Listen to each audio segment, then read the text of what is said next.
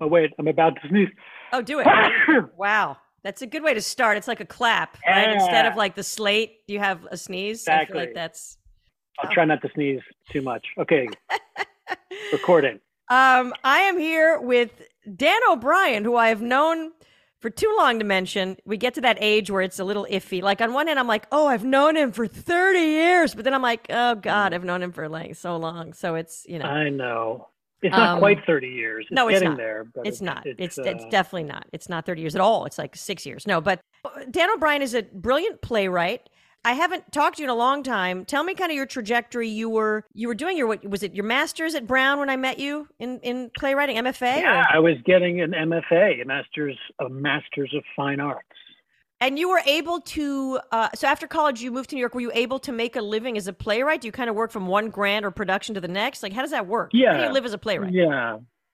I mean, I, I, I'm sure, I, well, I know it's very similar to living as a stage actor. Anybody that works in the theater, you know, you really have to cobble it together with with many gigs, teaching. If so, for me, it was right in the beginning. I was teaching a little bit with with my all, all powerful MFA, um, but of course, that's not much. You know, an adjunct teaching gig is is Right. um, a very small amount of money.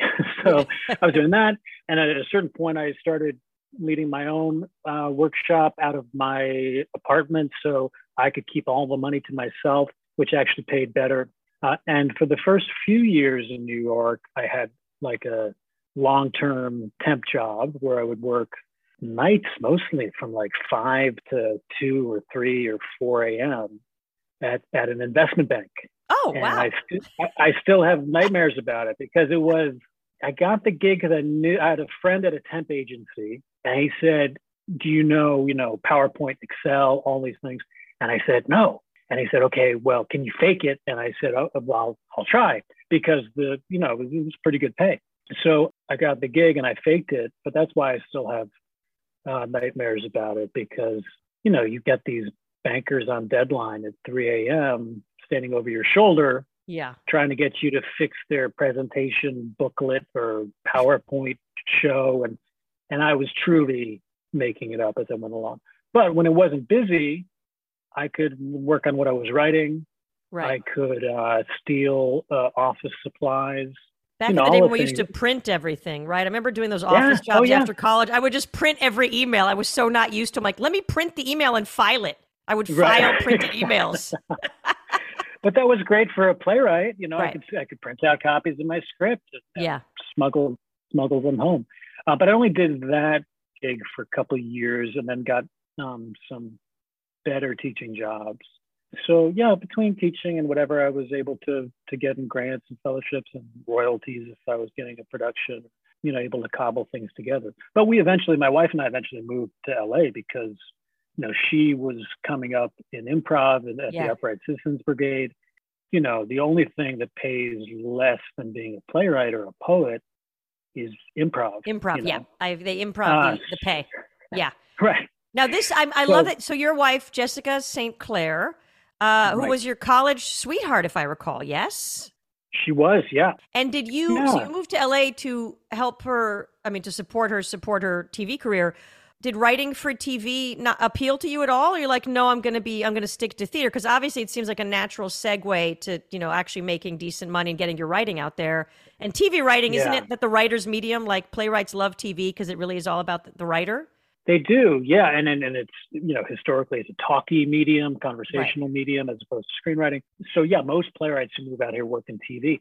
I have never really wanted to, and again, it's not because I mean I see what Jessica is able to to do and the shows that she's worked on, is not just the shows she's created, um, and I have tremendous admiration for a lot of great TV, even more great TV than 10, 15 years ago. Yeah. You know, but I just never, you know, in the beginning, I think it was I didn't want to be in a writer's room. You didn't want to I deal with other writers, like you wanted to be autonomous. Yeah, and I know that's kind of selfish, and I knew the trade-off is you get autonomy as a playwright, but it could be years and years before that play is You get produced, right? and it could be, and and it'll be for very little money. unless it's the one in a thousand or one in a million that becomes a huge hit as a play. Right. You know, so I knew it was a trade off. And, and if Jessica wasn't working in TV, I, I know I would have felt more pressure to work in TV just to make to make a living. Oh, interesting. Okay. Well, I always feel so like we, I totally understand where you're coming from because I have I mean, I love collaboration when I'm working on a show, but the writing process, I always felt like I worked with two people or three people over the years. I was compromising just to compromise because I'm like, oh, I'm supposed to compromise on this because this person wants the character to do this now. Right. I'm like, well, right. why am I compromising on this? Like, you know, just because I just for the for the principle of it, as opposed to for the artistic integrity, which also happens sometimes. But usually, I'm like, this seems like a weird. So I can't imagine a writer's room where you have like a committee of twelve people. Yeah, I mean, again, it seemed like if, if you could be the showrunner, if you could create right. the show, that's a different yeah. scenario. Uh, as an early to mid career playwright, you, usually you have to be a, a, on staff for several seasons, maybe different shows before you're able to sell your own show. So I just didn't want to really, I never committed to going down that road, you know. Yeah. But all of these things are provisional. I mean, Jessica and I, during the, the height of the pandemic, wrote a pilot together. So, you know, it's not, again, there, I don't have any sort of artistic, moral, ethical um, problem with TV. It has more to do with just, just the nature of my talent, my creativity. You know, when I'm not writing plays, I'm writing poetry, which I've enjoyed, um, especially in Los Angeles, telling people, you know, we go to a party or something and they assume, oh, you're, yeah, well, they, they assume if you're a playwright in LA, you work for TV. And I said, well, no, you know, I actually write, when I'm not writing plays, I write poetry. And I just love that mixture of, of, um, they look both impressed and like really sad for me at the same time. You know, they probably don't believe you too. It's like everyone coming in from like yeah, Minnesota yeah, going, exactly. "I'm an actor." I'm like, "Oh, where did you train?" Right. You know, YouTube. Right. So it's like, okay, right. Or sometimes I used to get if you said poetry, they'd say, "Oh, really? How much? You know, how much do you make for that?" And uh, like a dollar a line. Thank you so much. And for a while, I would just I would just lie. I'd say, "Well, you know, low low six figures." and just sold a uh, poem for fifty k to, yeah, yeah, to Poetry Weekly. You know, you know how it is. Yeah, because the only thing that makes less money than comedy improv is poetry. Exactly. So, I feel like we're slowly descending. So let's talk about cancer. I think that's a perfect segue. Sure. Um, okay. I saw so years ago. I don't know how long ago this happened. I remember talking to somebody that w- went to Brown with, and I think your name came up.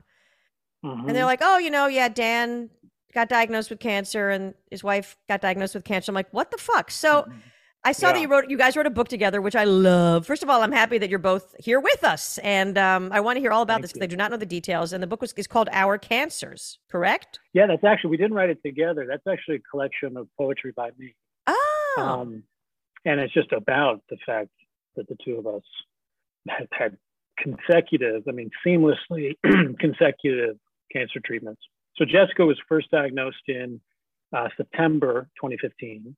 Okay. Uh, and started treatment right away. And then six months later, March of 2016, I was diagnosed. So she was diagnosed with stage 2B breast cancer. Okay. And I was diagnosed with stage four colon cancer. Which wow. Is, which is, you know, they told me at the time, treatable and even curable. I'm, I'm touching wood as I say that, as I have been for many yes. years now. And since treatment, she and I both continue to, to have no evidence of disease which is again, I should touch wood. I'm knocking all over the place. You're talking to a Jew yeah, here, yeah, so I've touched every exactly. item of furniture in my home right now under the under three. I mean, you know, colon cancer is so prevalent, and it's an Yeah. epidemic among younger people. You know, it used to be a disease of age, so Right. you know, people would get it in their 60s or 70s or something. And they're seeing so many people now getting it in their 30s and 40s. And I was 42 when I was diagnosed. And they don't, you know, the, my doctors at least they call it an epidemic, but they, they don't know why. Uh, So Mm. obviously there must be something going on environmentally, uh, Yeah. diet, who knows. You know, Jessica and I also have suspicions because we lived near, very close to the World Trade Center on 9/11 and for months Right. afterwards. Uh, and there, there's a documented significant spike in cancers, especially breast and colon cancer for people um, that lived in that area. Oh, I didn't. I did not. I thought that it was long, primarily lung. I just thought due to the, you know, obviously. Yeah. No, interesting. Yeah, I don't know. I mean, I know I don't know. You know, there may be more of that, but I do know Right. that that, that breast and, and colon cancer are Um, That's like a nice duo, like breast and colon. I just had a colonoscopy two weeks ago. Those are fun. That was Oh, my third. congratulations. It's Uh, great. I, the prep, the prep in Israel, they're a little. I, I can't, I, have never said th- this about Israelis, but the prep was more gentle in Israel.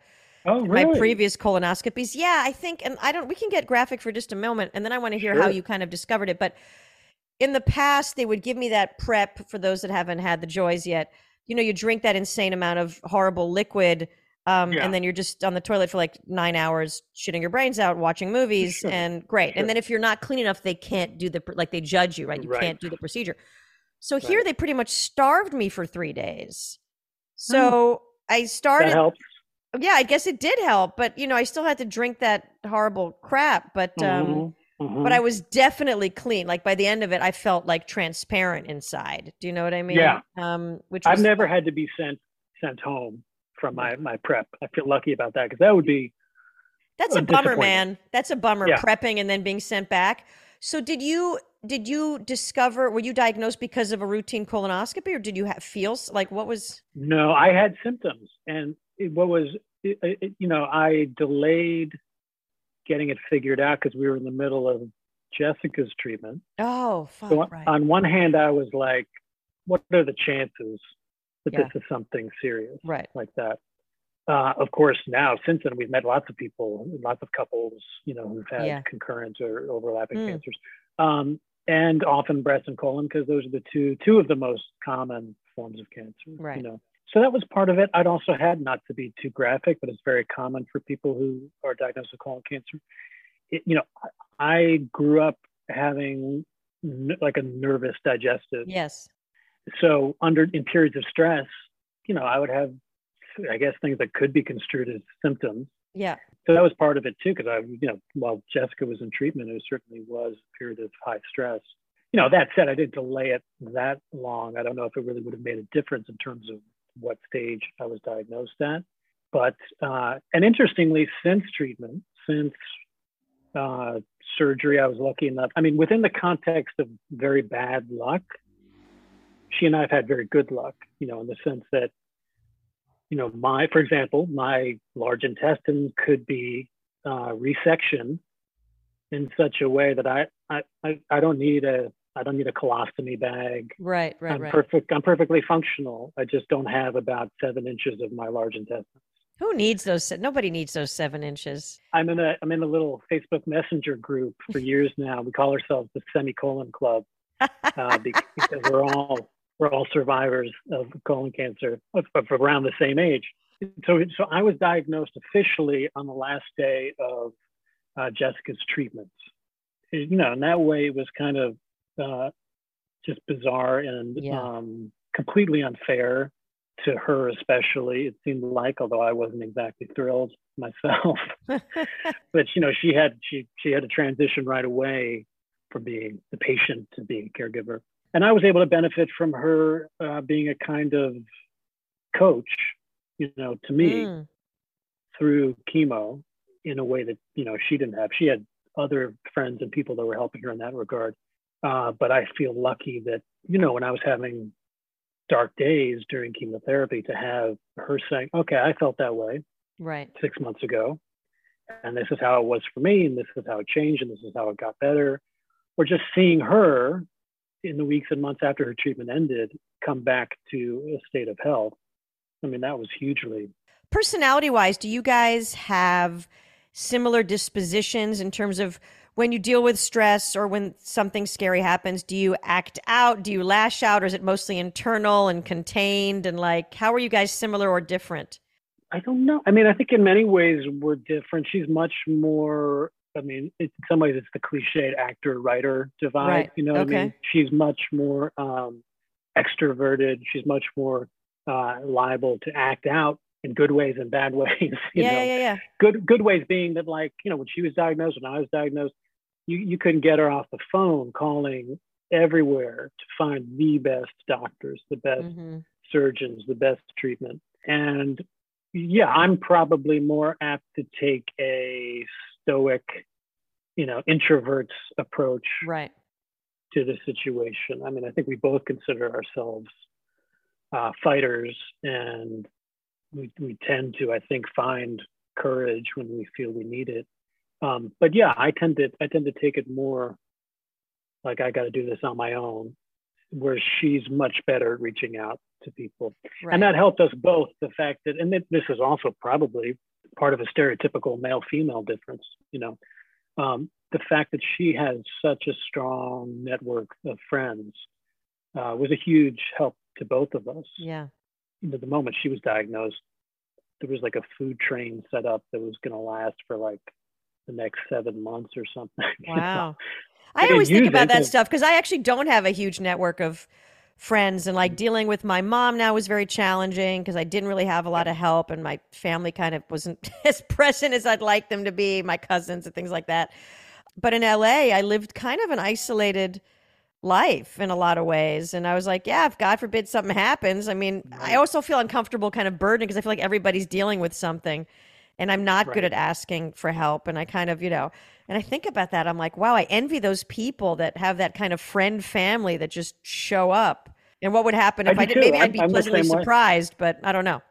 Yeah, I think you would. I think you probably would be. Like, I, I hear you completely, and I do think LA can feel like a um, it can be an isolating place. Yeah. For a lot of reasons, for a lot of people, um, and I think you know, Jessica's just always had. I mean, aside from her comedic talent, she has a talent for friendship. You know, mm. that I've always admired. You know, and I probably unconsciously connected to because because of my introverted yeah. uh, tendencies.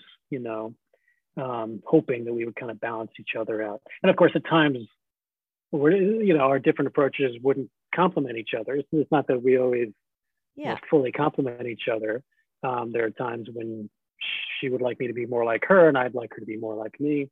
But I, I think overall, we were lucky to have have each other because I, you know, I do think I helped her with sort of the emotions and what she was going through psychologically when she was in treatment and uh, just like she helped me with more practical aspects mm. of what we were going through.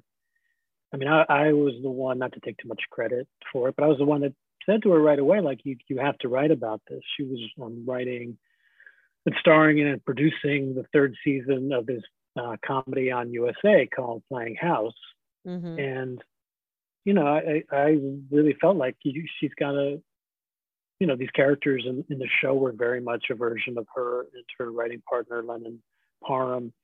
And, uh, you know, my approach when things like this happen throughout my entire life uh, is to use art as a way to um, get through it, you know, as a way to create something that's elevated or sublimated from the experience of, of chaos, something that can connect to other people, you know, that can, yeah. that can so she did that. So there's her the third season of her show. Her character is diagnosed with breast cancer, and goes through treatment, and, and still a comedy.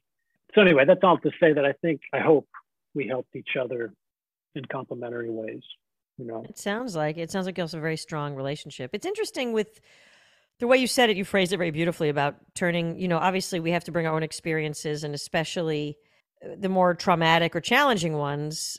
But I found, you know, my mom I, like as I mentioned to you earlier, had a stroke and and now dealing with dementia, and it has been extremely challenging. And for a while, I was really deep in it, and I'm still in it, and I'm it's still very mm-hmm. raw emotionally.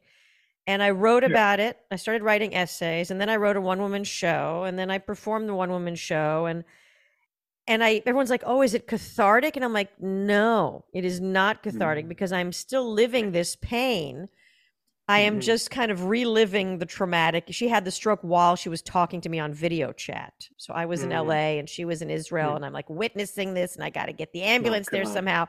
I mean, and then I came over here. So it was all this stuff that I was yeah. dealing with, and I was just staying in this space. And I really felt mm-hmm. that I was just doing a service because, you know, I I was sharing the story with others, and people are dealing with a lot of love, taking care of loved ones and aging and Alzheimer's mm-hmm. and dementia. And so it really is to help resonate with others because I felt very isolated and alone dealing with it, especially when you're caretaking someone with dementia. It really is kind of a one sided endeavor. You know, you're dealing with someone who's kind of checked out. So, right. But I didn't, after a while, I'm like, I have to kind of I don't want to make a career out of the trauma, but I also have to be careful because it's keeping me in a very dark place, mm-hmm. you know, mm-hmm. even in my free time. Like when I'm not with my mom and I'm not dealing with that pain or I'm not dealing with the mm-hmm. bureaucracy or all that, I'm writing about it. And I'm like, I got to take time to write something dumb or about me mm-hmm. wanting to mm-hmm. get laid. You know what I mean? Just like something, mm-hmm. or just get laid, which is also an option. So, did, did, you find? I mean, I guess you guys were going obviously through something different because you're kind of working towards a place of healing and hope and recovery. And when you're dealing with something like this, it's only downhill from here, and it's more of just like you know accepting the reality um, with something like this. So, I wanted to like your experience. Yeah. Did you find it? Cathartic at all to write po- you know the poetry or what was your experience like? Yeah catharsis isn't quite the right word for me. I mean it's it's certainly some degree therapeutic you know because you're doing something that feels constructive and controlling of of an experience that is uncontrollable that is terrifying you know, even if you're writing down something that might be disturbing to somebody to read, you're still creating a, a form of beauty, I, I think. And so that's consoling. You know, so there is something self-soothing and consoling about the process. And then I think it's desensitizing in a way mm-hmm. that is helpful. You know, it becomes less uh, less dramatic uh, traumatic, not traumatic, because yeah. you know it loses it loses some of its power over you, and and you know all of those. I mean, this is this is but this is fundamental to how I think of writing. You know, I started writing as a child in an abusive household, specifically triggered by the experience of witnessing my older brother's suicide attempt when I was 12. So my conception of writing as a way to uh, create meaning or find meaning or, or find even some form of beauty out of trauma that's that's been there from the very beginning. Yeah. um, that said i do know that feeling of oh god am i still writing about this? Do i still have to write about this? Uh, you know and i and i try to listen to that too. And you know it's only now i think that enough time has passed that i'm working on projects that don't have anything directly to do with what we had been through right? Uh, what we, you know, to some degree are still going through. But as the, the initial trauma recedes in the past, uh, you know, I do feel inspired by things that don't have anything directly to do uh, with cancer. But you know, I felt like, especially when I wrote that poetry collection, uh, Our Cancers, when I wrote the first draft, which was during treatment and maybe in the months afterwards, you know, the stakes were so high for me. Yeah and for for Jessica. So there, I, I wasn't aware of any desire to like get away from it and write about something else. I felt like I need to write about this.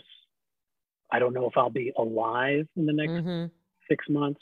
Mm-hmm. So what the fuck am I waiting around for? You know what right. I mean? Like it was. Yeah, yeah. No, it's a different beast. Yeah. It was a yeah. very pressing uh, need, you know.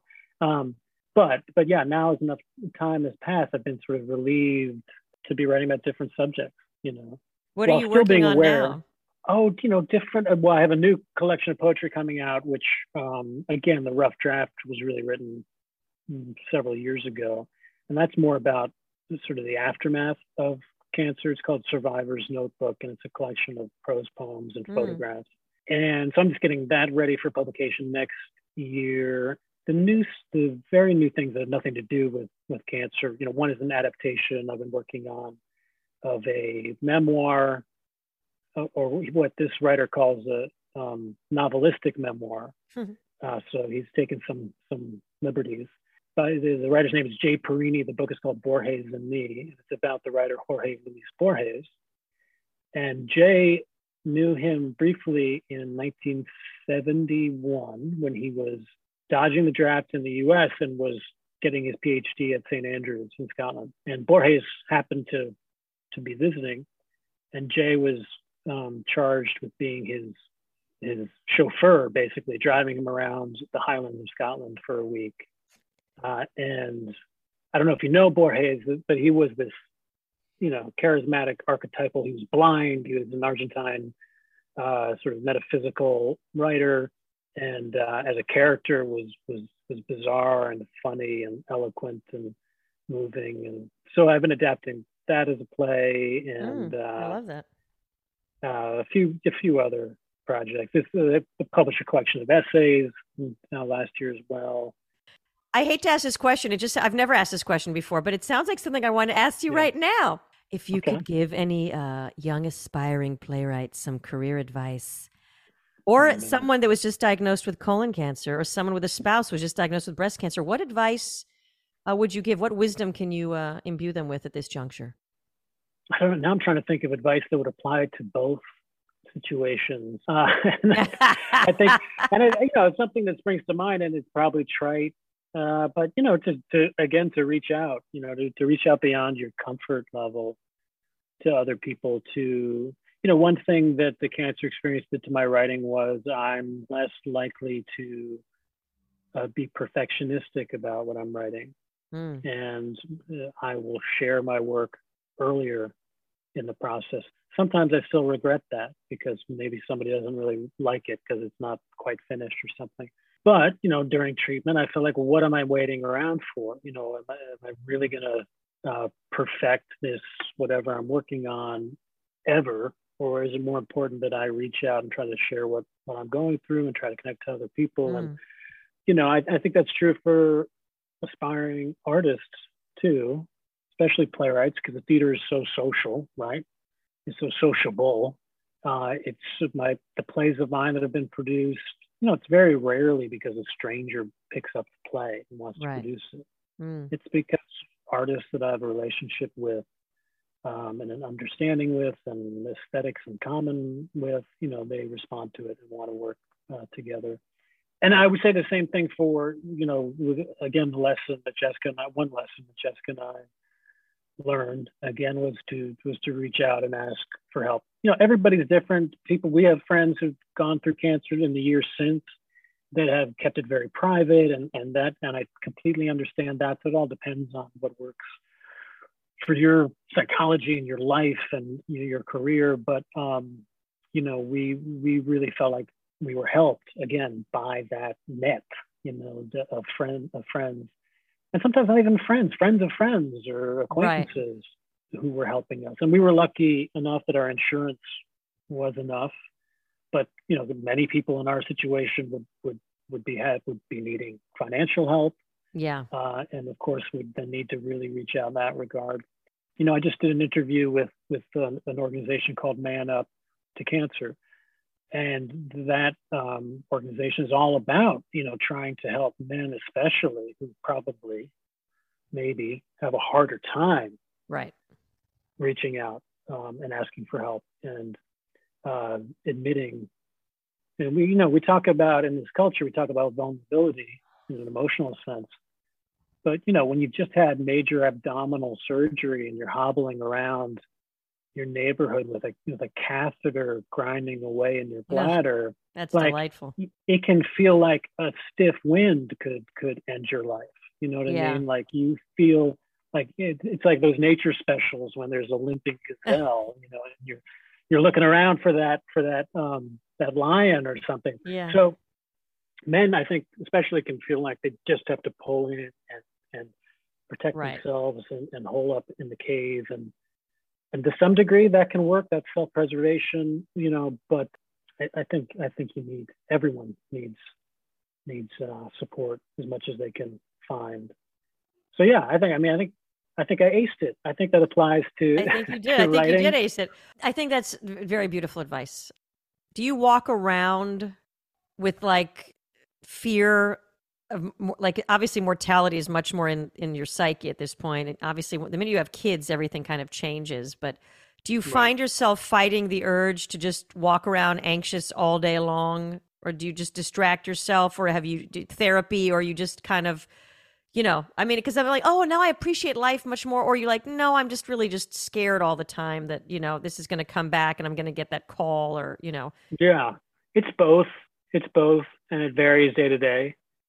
You know, Yeah. the longer, the more time that passes, uh, the less there are moments of terror or anxiety. But of course, they still happen. You know, when I first finished treatment, I was getting, you know, MRI scans every three months. Right.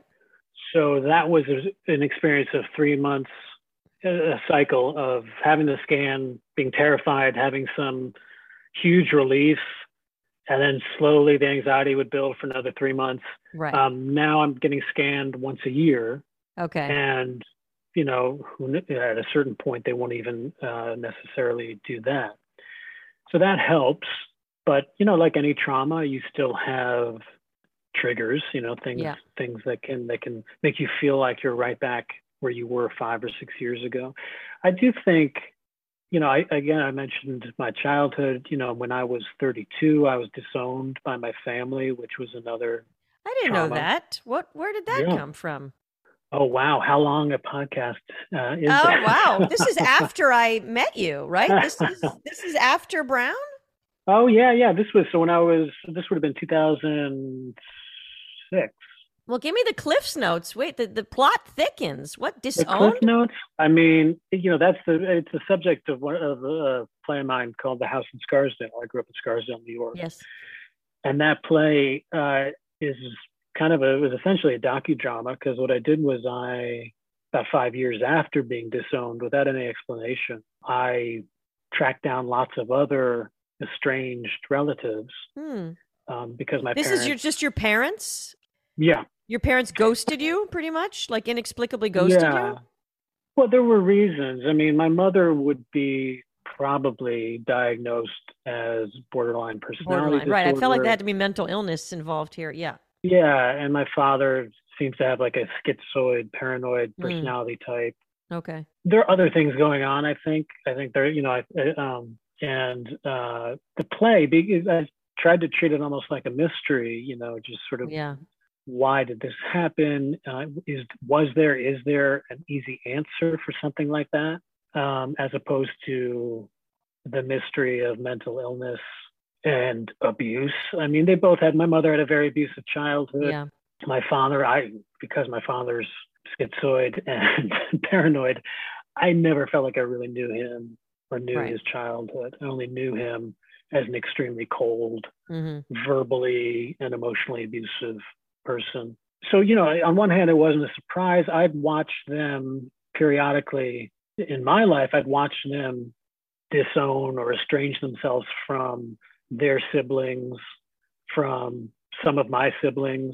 Like this wasn't my first rodeo in, a- in a sense. Okay. You were. Yeah. Right. This is not It a was just shocker. it was just my turn. It was my turn. well, Uh, you would have been upset if you didn't get your turn. I feel like everybody wants their turn. You know what I mean? You'd be like, well, why not Exactly. me? Yeah. Yeah. yeah. My turn. you know, and I think there are other, I think there are factors, the, the fact that I was a writer and that I was writing things that, you know, I wasn't writing memoir, but I was writing things that were close to, Revealing. um, Right. to, to, yeah, to what our childhood had been like. And uh, I think that must have been part of it too. But I remember at the time speaking to a therapist about it, um, asking her, well, how long do you think I'm going to feel? Because even though I was happy in many ways and relieved to have them out of my life, uh, on the other hand, I had all kinds of almost primal feelings that you have when your family disowns you. These kind yeah. of un- unconscious feelings of of failure or unworthiness or or threat or you know you know just lots of um, you know uh, toxic emotions. And at the time, she she said, "Well, you'll probably start to feel better in about five years." and and and you know, of course, my heart kind of sank because I'm like, "Am I going to be paying you for five years?" You know, yeah, that seems like a, an Uh, odd an odd thing to say too. Like, where's this number coming from? It's that that, that theory, Yeah. like, oh yeah, you get your heart broken half the time that you were together, you'll heal in half the time. You know, so if you're together five Oh, years, it take you two and a half. And I'm like, well, I dated Right. a guy for three months. took me a year and a half to get over him, and then I broke up with my fiance. It took me four minutes. So I don't know. It just feels like these time estimates are a little odd, little I think they are, but I think uh, you know, it's uh, it, it seems to have been kind of. I know I've noticed, you know, five years or so after what Jessica and I went through with cancer, there was a shift, there was a change in terms of what you were asking before about feeling anxiety or terror about it. The five years seemed to be enough time to feel like, well, that's another chapter of Yeah. my life. It doesn't take away the fear that there could be a new chapter that involves that. And sometimes there's an added anxiety when you feel like, oh, I've put it in the past, but maybe I shouldn't have done that. Maybe it's it's maybe I've been foolish to somehow let my guard down uh, mm-hmm. emotionally, you know.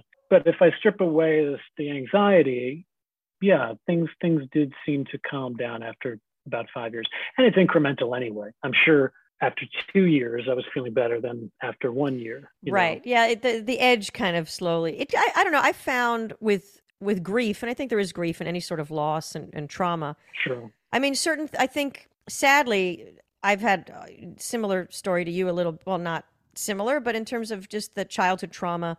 And I'm like, oh, I'm still talking about this in therapy. 30, right.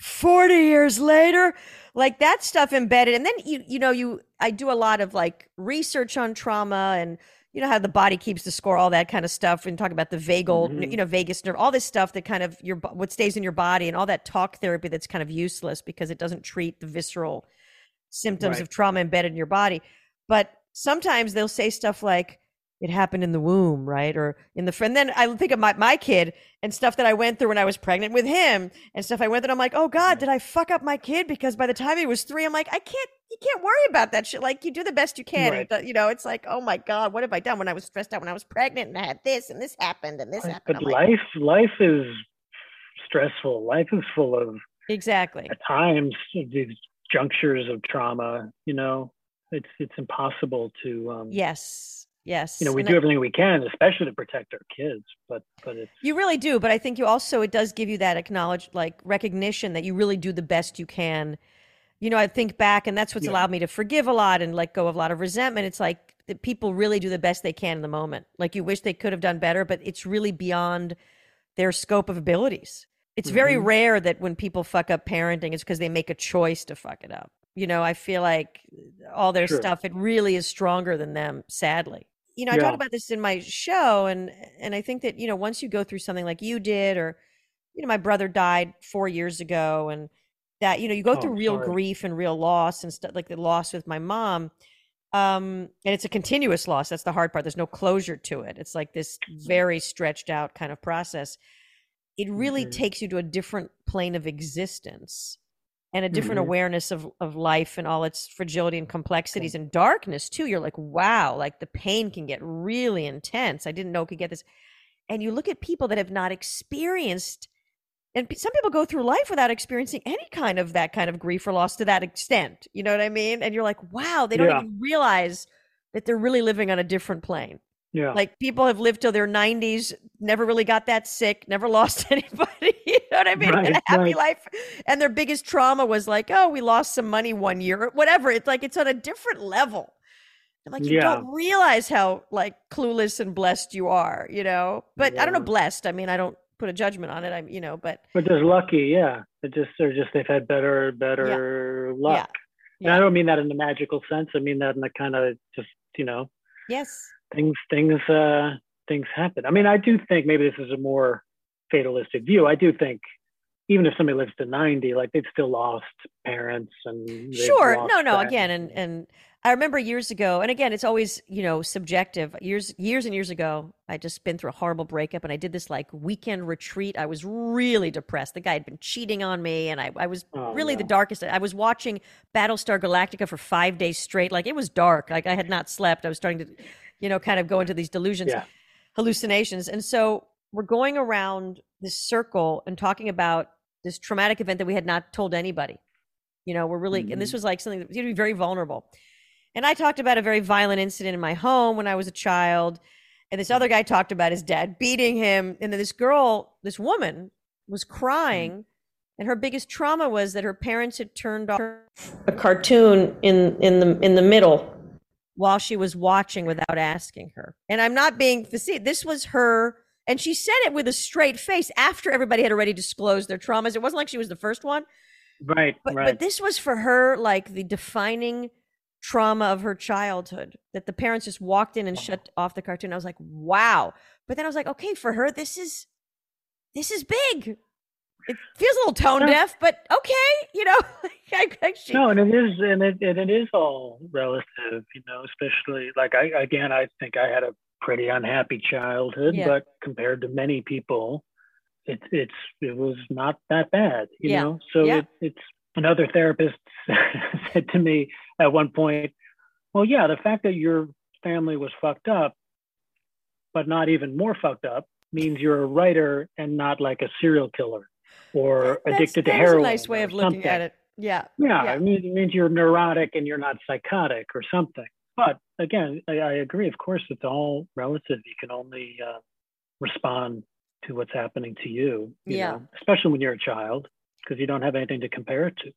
That's know? true. And I think we all go through, you know, I always love the things we say to ourselves to imbue our experiences with meaning. You know, again, I think people that Mm-hmm. are spiritual and religious have a much easier go because there really is like, oh, there's meaning we're not aware of, and there's a reason God chose me to go through this. And and again, it's people try to encourage you. And I guess it does help if I say to myself, oh, like the meaning I experienced from caregiving for my mom, it is very meaningful. It's also extremely painful but I am blessed to be able to be able to take care of her that way. Or I'm, you know, or I went through this loss to grow as a person. And we always say this, and it feels like just one big Instagram cliche sometimes. Do you know what I mean? Like Mhm. you're blessed to have gone through this because now I'm like, no, I could have been a stronger person without it too. like there was really Yeah. no need, no need. Yeah, I mean, people talk about there's so much of that sort of toxic positivity with cancer.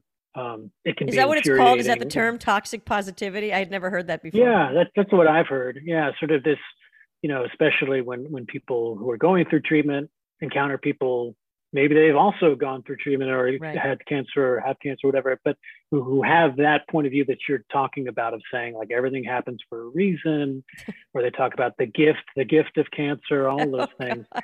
And uh, you know that can be tremendously shaming if you internalize that. If you're Yeah. having negative feelings, if you're having anger, sorrow, Right. grief, it, it can make you feel like what I think what's particularly toxic about it is the idea that like you know if being positive means you're more likely to survive, which by the way is just magical thinking. There's no there's no scientific proof for that whatsoever. Yes. That implies that everybody who doesn't survive cancer uh, just didn't try hard enough or wasn't positive enough. Right. You know, right. I've written about this. I think it's in one of my essays in that book. But you know, early on in my treatment, I went to an acupuncturist, and I'd never been. I've ne- never tried acupuncture, but I figured I'll why not? I'll try everything, right? Yeah. With- within reason. So I went to an acupuncturist, and one of the first things she said to me was, just kind of offhand, this belief that colon cancer is caused by people holding on to anger.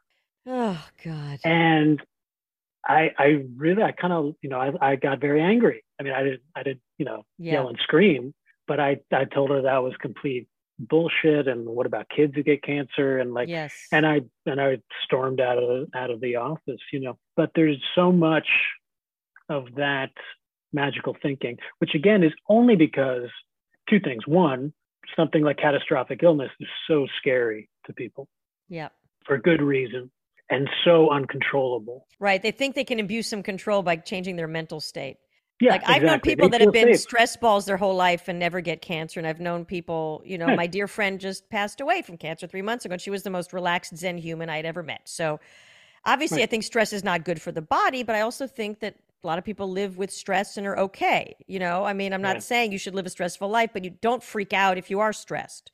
And Right. you know, don't freak out that my kid's going to get fucked up because I was stressed out during pregnancy, like you know, or or Right. like stuff like that that can really mess you up. Because you're right, it's like it's delegitimizing uh, natural emotions, and I think we stigmatize anger too. And it's okay Yeah. to be angry, and it's always about you know working through the anger. Don't get ang- like I feel like oh I, I was never allowed to be angry as a kid. We only had one Right. angry person in the house, and so anytime I feel anger, I feel guilt and I feel shame. And let me hold it in. Let me work through it. Let me work through it. Let me get you know why am I angry? And I'm like, dude, it's just enough. You know, there's like another emotion like the rest of them, right? So Yeah. Yeah. you know. Well, first of all, I'm very uh glad to see your face, to see your punim.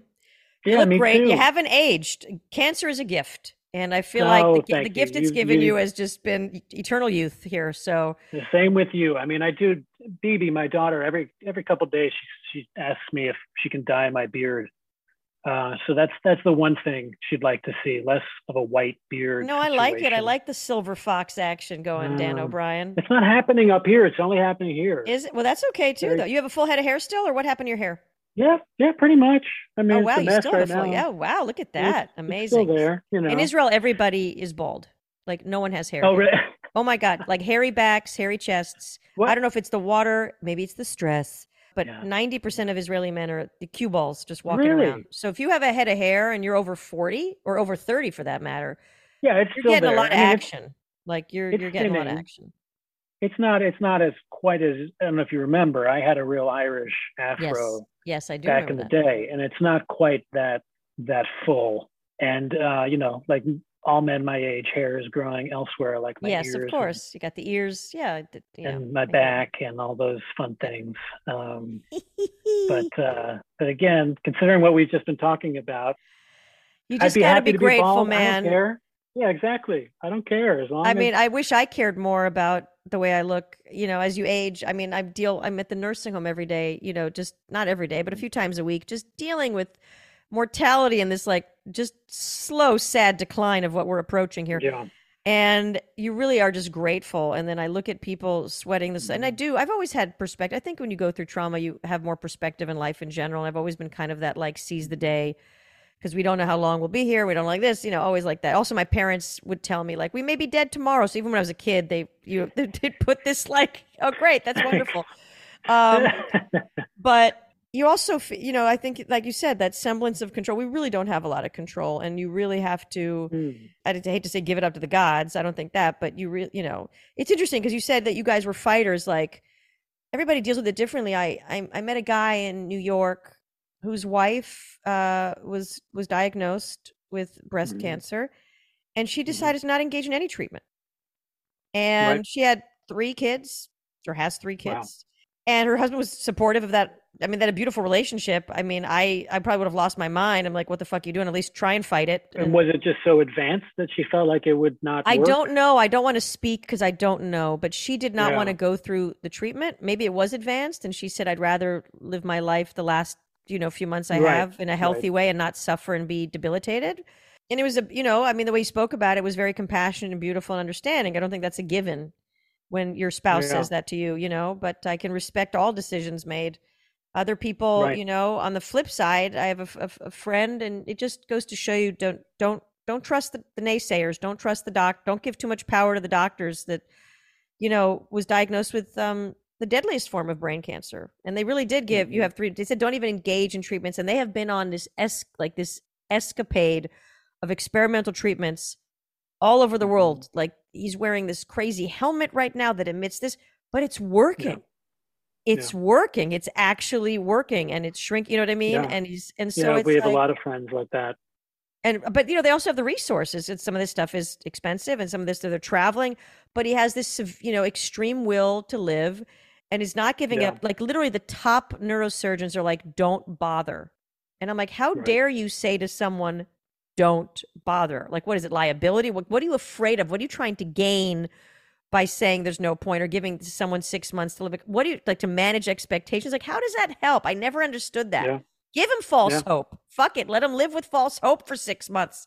It's still better than. Well, it's, yeah. you know, it's still justifiably, it's it's still such a terrifying illness. It's of course it's many illnesses, Yes. but it's it's such a terrifying disease to people. But it's not. It's so different. One thing Jessica and I have learned, you know, is it's very different than what we remember as kids in the 70s and 80s. Yeah. And you know, we would see parents who had cancer, and it really seemed to just be the end. And you know, treatment has changed so much uh, not just experimental treatments, but the way they the way they administer Right. chemotherapy, Yes. example. Uh, and the different drugs they use for chemotherapy, the different um, technology for surgery. You know, I was told by my liver surgeon, you know, if I had been diagnosed a year or a couple years beforehand, he wouldn't have been able to help me. Wow. So there, but there had been enough advances in the robotics of this surgical technique Mm-hmm. that he could resect my liver and remove, you know, a very small tumor that in, in the past it wouldn't have been able to do. Was this all at So, UCLA you or Cedars or? I sort of had a hodgepodge because we were trying to find the best for Right. each thing. So I, my colon surgery was at UCLA. My oncologist is at Cedars. Got it. uh, and this liver surgeon who's kind of a legendary guy, Dr. Yuman Fong. Uh, he works uh, at City of Hope, Oh wow. in, which is you know in the Los How do you find like? Do you just kind of Google? You do the TripAdvisor, like Yelp? Like how do you find like the Yeah. top? You know? Yeah, I mean, again, this is where Jessica helped right, so much. Right. You know, she was she was talking to so many people. So a lot of it is is word of mouth, and then of course researching online. I think Dr. Fong was through our oncologist who okay, knew him it. very well. So you know, once you're sort of, and of course, I'm sure there are many different doctors who are very good, and maybe many different doctors that are not. So uh, you know, I feel very lucky to to found, for example, yes. Dr. Dr. Fong, who not only is an amazing surgeon, but in his spare time was setting my poetry to music because he was he had majored at Brown. He went to Brown as Ah, an undergrad, Nice. and he, we were excited about that connection. And he majored in like medieval music or something. Of course I don't he know. Did. of course he he did. would he would do that in his spare time, um, and uh, you know just this incredibly brilliant, overachieving um, guy. So I feel lucky, you know, very lucky in that respect. But these are things you nobody should try. mock Brown for like the pass fail options. You know what I mean? We got Dr. Fong as one of our alums, so get over it, Harvard. Exactly. That's all I have to say. Okay. Thank you. I love that. I well, agree. Dan, I um please give my love to Jessica. I'm I happy will. she's doing well and I see your adorable kids on Instagram. People can follow you, Dan O'Brien Writer. Is that right? What's your Instagram handle? You know, it's, I have two. The Instagram that's the professional Yes, one is yes. is at at by Dan O'Brien. Oh, by Dan O'Brien. Okay. Yeah, and definitely go to your local true. bookstore, or if you live in a town that is uh, bookstore deficient, which is a lot of places on Earth. Uh, if you have to do Amazon, fine. I mean, I won't. You know, yeah, I just as long yeah. as you get the book. It just get the fucking book, okay? Yeah, just get the, get the book. just get the book. Whatever you want to buy, buy it from Satan. We don't care. Just get the book. yeah.